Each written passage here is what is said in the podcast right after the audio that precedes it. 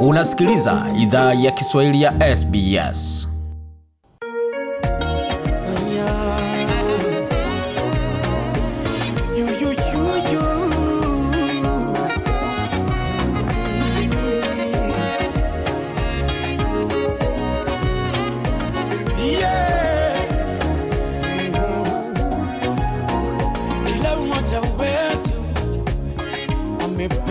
Waendelea kusikia idhaa ya Kiswahili ya SBS wakiwa na migodi migerano katika studio za SBS, na hicho ni kibao cha Kidum Kibido akizungumzia ndoto za kila mtu, watoto kwa watu wazima, na mmoja alikuwa na ndoto hizo ni Bi Angela Octoy ambaye aliweza ameweza kufikisha ndoto zake zimemfikisha nchini Australia ambako anamenyana katika michuano ya wazi ya tenis jijini Melbourne, na kama ilivyosema masaa machache yaliyopita alimenyana na Zara Lake Australia na kuweza kupata ushindi wa kumpatia nafasi kuingia katika raundi ya tatu ya michuano ya wachezaji chipukizi.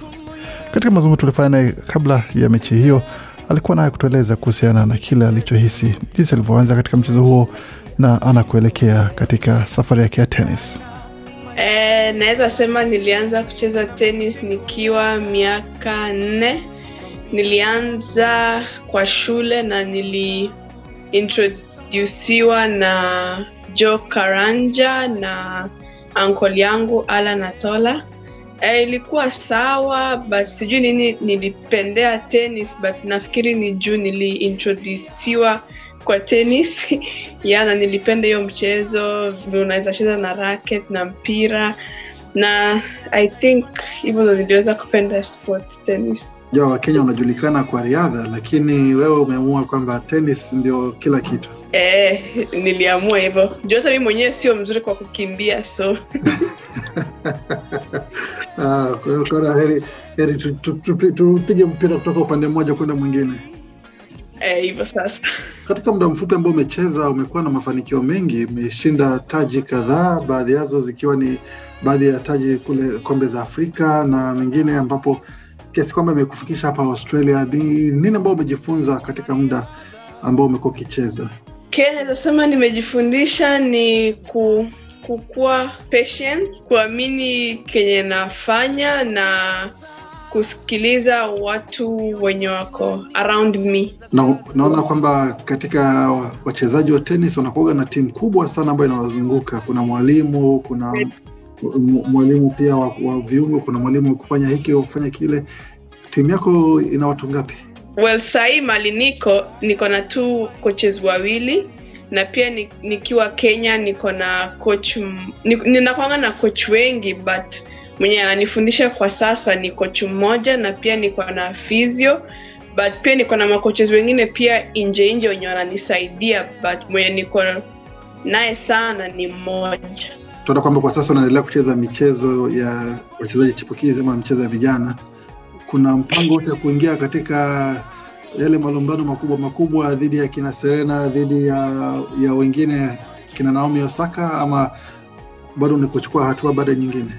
naweza sema ni kuchukua hatua baada ya nyingine, but hiyo ndiyo goli yangu kubwa na mungu akinijalia nitaweza kufika hapo Mchezo wa tenis ukoje nchini Kenya na Afrika Mashariki?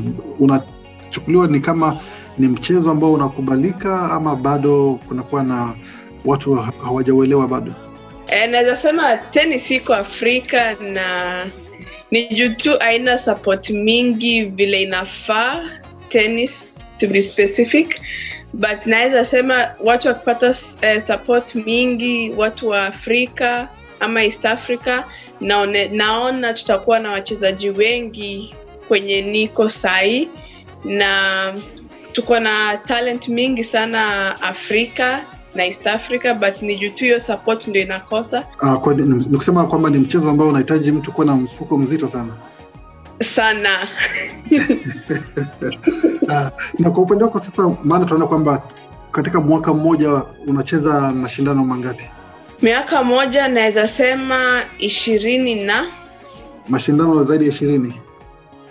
ya ishirini na ama ishirini chini ya ishirini but iko hapo kumaanisha kila wiki unasafiri eh, inawezekana kila wiki ama inaweza kuwa eh, each month nacheza tournament tatu tumesema kwamba ni mchezo ambao kweli unahitaji hela, inaonekana kwamba si, si rahisi sana kumudu gharama zake.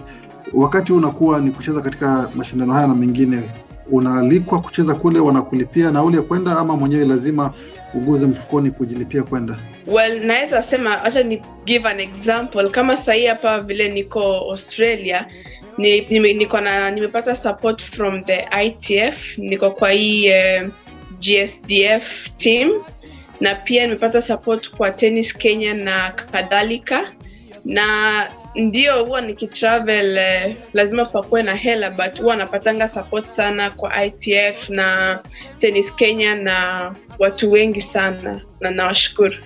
Na kusema kwamba unapoingia uwanjani kunakuwa na yani unakuwa na uzito mkubwa sana mabegani kwa maana unajua kwamba kuna macho mengi yanatazama yanataka ush, ushinde mechi. Ukweli. Na aina hiyo ya presha inakuwa na uzito kiasi kiasi gani ama kiwango gani kwa upande wako? Kwa sababu kama ulivyosema kuna wadhamini wengi watu wengi ambao wame- wametoa hela kwa njia moja ama nyingine ili uweze kufika katika mashindano. Unapoingia uwanjani unakuwa unafikiria hao watu wote ambao wamekusaidia ili uweze kufika na ina inaathiri uwezo wako wa kucheza ama inakupatia motisha kwamba usiwaangushe hao watu actually wao wananipatia hiyo wananipatia motisha juu na vile wamenisaidia naona hiyo ni jinsi moja wameni wananisupport. Hiyo nikawa wananipatia support. So nikiingia kwa court hiyo ni kama eh, motivation kwangu kuweza kuwa make proud na pia kujimake proud juu wamenisaidia na sidhani ni presha kubwa ni presha ndio lakini sio ile kubwa sana hiyo presha kama hiyo naichukulia kama kitu positive. Tukirudi hapa australia mechi yako ya kwanza ulikuwa unafikiria nini ulipoingia na mpinzani wako ulikuwa ushai kucheza naye ama ndio ilikuwa mara ya kwanza mnakutana uwanjani? Uh, vile niliingia kwa court uh, nili sikuwa nafikiria sana kushinda. Kenye nilikuwa nafikiria sana ni ku enjoy kufurahi kenye nafanya kwa court na nafikiri hiyo ndio ilinisaidia sana kuchukua ushindi. Na ni mara ya kwanza ulikuwa mnakutana na federica ama ulikuwa ushamzoea? Uh, ni mara ya kwanza. Seti ya kwanza naona ilikuwa ni mteremko tu lakini ya pili ikawa mlima kidogo. Ilikuwaje katika seti ya pili? Seti ya pili ndio nilikuwa na um, two match points but singeweza kumaliza machi. Ilikuwa ili aliweza kucheza vizuri kwa hizo points kwa hiyo set ya pili but nilijitahidi nikajiambia like set ya tatu nafaa ku, kuchukua point one by one na vile nilikuwa na hiyo match point moja nili make sure niishinde na nikashinda. Hongera sana. Na tunaona kwamba zamu inakuja sasa ni ya mwenyeji mwaustralia zara lake ambaye mta, mtamenyana naye sasa. Kuna wasiwasi kuhusu kwamba ni mwaustralia na pengine watakuwa na sapoti kubwa zaidi kukuzidia ama itakuwa inakuwaje? Uh, actually mi niko sawa hata yani hiyo sifikirii ni kitu kubwa like iko sawa tu mi niko sawa. Kwa ni, ni kupambana naye vile anakuja. Hivyo hivyo katika safari yako ya tenis mpango ni gani? Unaona kwamba wachezaji kama kina Coco Gauff waliingia katika mchezo wa kulipwa professional miaka kumi na nne kina na miaka kumi na tatu. Upande wako mipango ni gani? Well sahii mpango ya niko nayo sahii maybe inaweza badilika but sahii ni kuenda college na nikiwa college maybe nione jinsi nita transit from there. But kama things zita work out nipate nikuwe financially stable maybe naweza naweza enda kujaribu pro then still shule yaishi bado shule iko. Na kuingia pale kwa, kwa upande wa pro ama wachezaji wa kulipwa kunakuwa ni nini ambayo lazima ufanye kama mchezaji ili uweze kuingia? Ni kuamua kwamba michezo yangu yote itakuwa tu ni professional ama kuna hatua ambazo lazima uchukue kabla ufikie kiwango hicho?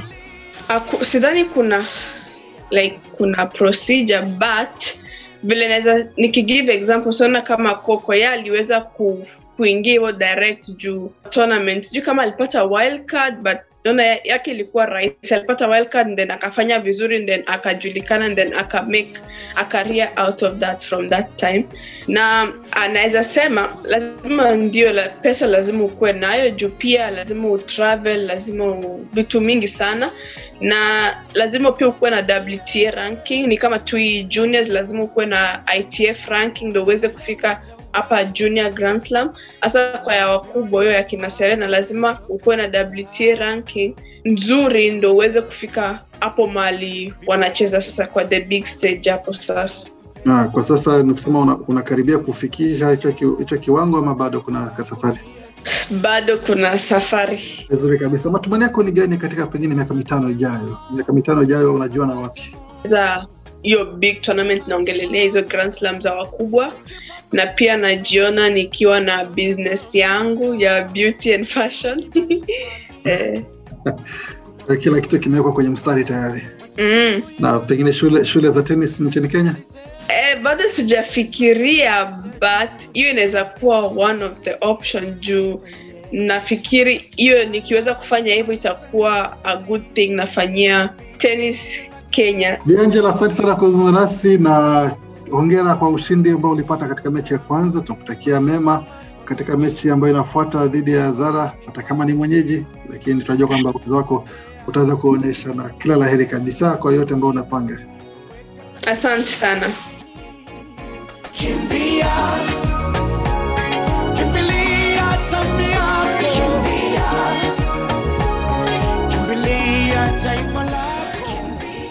Angela Kutoi hapo akiza nasi kutoka hotelini. Na samani iwapo sauti itakuwa haikuwa nzuri sana, ni mitambo, hitilafu za mitambo, lakini tujitahidi kuweza ku- kuwapa sauti yake na maoni yake kuhusiana na mchezo wake katika michuano ya wazi ya Australian Open ambako Bi Angela Kutoi alipata ushindi dhidi ya Zara Lack wa Australia katika seti zikiwa ni mbili. Seti ya kwanza Zara alipata alama zikiwa saba sita. Seti ya pili akapoteza saba tano, lakini akajikakamua na seti ya tatu akamcharaza mwenzake sita kwa moja sita moja ilikuwa ni bila msamaha, na mechi hiyo ilichukua muda wa masaa mawili na dakika kumi na sita kukamilika katika mchezo ya wachezaji chipukizi hususan kwa wanawake. Na mechi inayofuata atamenyana na Mserbia Lola Radivojevic eh, dhidi ya Angela Kutoi ambaye tunaendelea kufuatilia na tutaweza kuletea taarifa zaidi kuhusiana na michezo yake na matokeo yake. Endelea kufuatilia kwenye tovuti yetu sbs.com.au mkwaju Swahili. Je, unataka kusikiliza taarifa zingine kama hizi? Sikiliza zilizorekodiwa kwenye Apple, Google, Spotify au popote pale unapozipata.